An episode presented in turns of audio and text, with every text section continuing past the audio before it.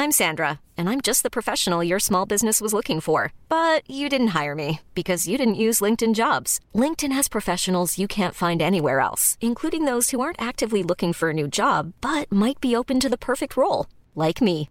In a given month, over 70% of LinkedIn users don't visit other leading job sites. So if you're not looking on LinkedIn, you'll miss out on great candidates like Sandra. Start hiring professionals like a professional. Post your free job on linkedin.com/people today. Ci sta a rilanciare un progetto, diciamo, dieci anni dopo, ci sta. Eh, ne ho parlato già del ragazzo d'oro, ho detto la mia, andate a recuperare il podcast eh, stile originale per il ragazzo d'oro dove commento il documentario di S Magazine e con la scusa diciamo che racconto un po' questo progetto, cos'è stato per noi che l'abbiamo vissuto in prima persona da spettatori.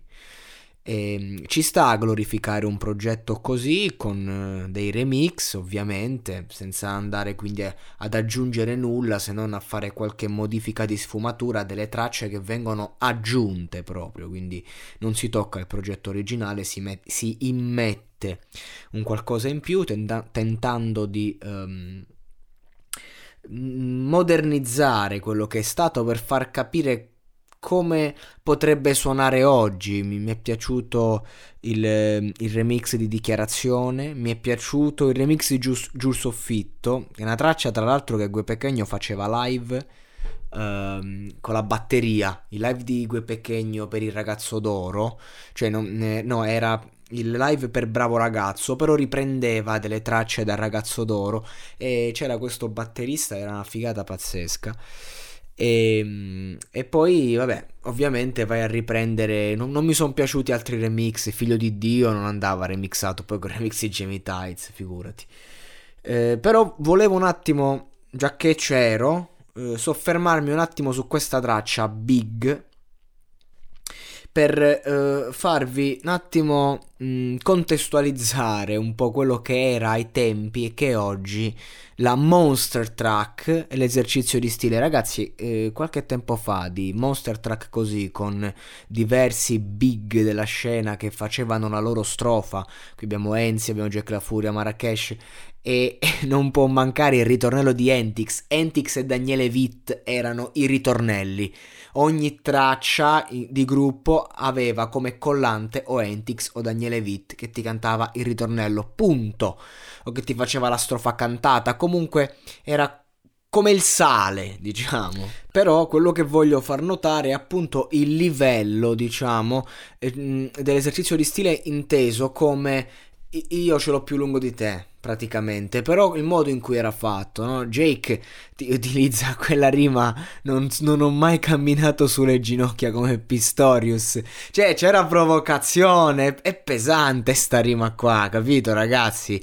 Per dire che ho sempre camminato a testa alta in piedi, mai in ginocchio, anche qui cioè, mh, c'era l'esigenza di dire io non sto in ginocchio mai, poi ma pure Marrakesh che ti fa la citazione eh, nella tua famiglia famiglia il più intelligente è il cane come Griffin, a mia madre gli portano la spesa.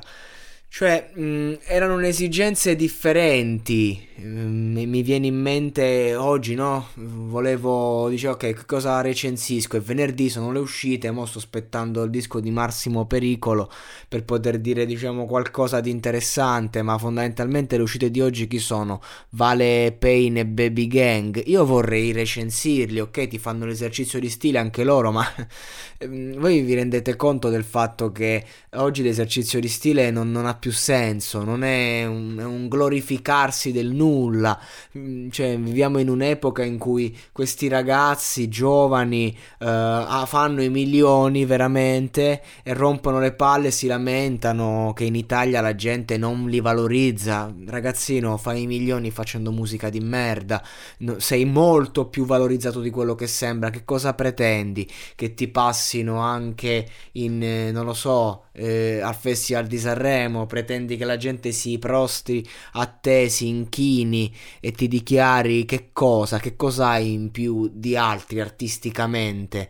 Eh, sto parlando di personaggi quali Rondo Sosa che insomma hanno sfondato con canzoni che melodicamente nulla da ridire. Voglio poppare il pesto parlando di quella canzone ad esempio?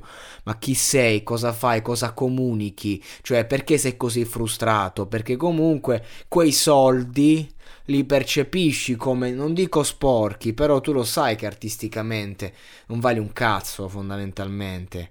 Se, mm, quello è il discorso, perché ci sono invece tante persone in certi ambienti, non sto parlando solo della musica, che oh, eh, guadagnano molto, però valgono artisticamente. Questo è il discorso.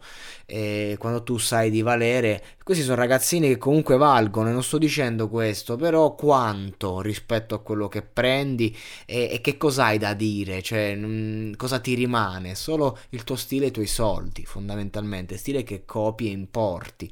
E invece ai tempi, con tracce come Big, personaggi come Enzi dall'underground, Enzi che guadagnerà, non lo so, forse 1000-2000 euro al mese se tutto va bene, la mesata che va bene, eh, però Enzi per, essere conosciuto come rapper si è vinto 3 to the beat, eh, ha spaccato ogni cosa, cioè nel senso Enzi quando passa io non, non, vado a chiedergli quanti soldi è in tasca, io mi tolgo il cappello perché io ho davanti una persona che in qualche modo ha aiutato il mondo del rap ad essere legittimato, non ad essere eh, schifato.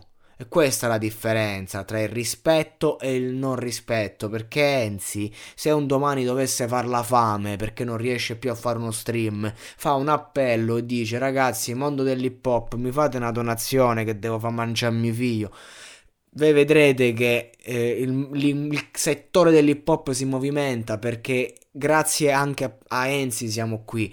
Quindi di conseguenza Ora ho voluto approfittare di, di, questo, di, di, questa traccia, di questa uscita di cui non ho molto da dire, per parlare di questo concetto che ho da dentro, la differenza tra rispetto, passione e, e tra la frustrazione moderna. E di conseguenza io non capisco i linguaggi dei giovani, i giovani magari li capiscono, li stimano, io alzo le mani, ognuno faccia il suo, per carità eh, però questa roba qua, questo esercizio di stile qua lo capivano tutti e usciva una volta a settimana una canzone del genere piena di gente che ti spaccava, ti faceva divertire, ti gasava e anche quando non c'erano contenuti c'era simpatia, c'era un qualcosa che aveva senso comunque e che era alla portata di tutti, non solo dal punto di vista stilistico, in quanto era rap, ma in, in quanto erano appunto battute pungenti, geniali, come uno stand-up comedy, ok? Qui fanno tutti gli sperimentatori,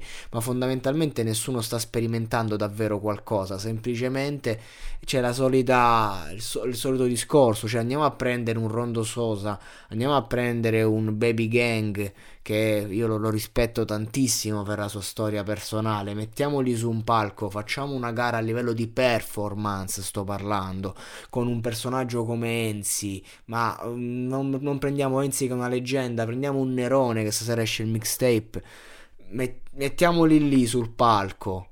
E, e Nerone se lo mangia vivo. Questo voglio dire. Eh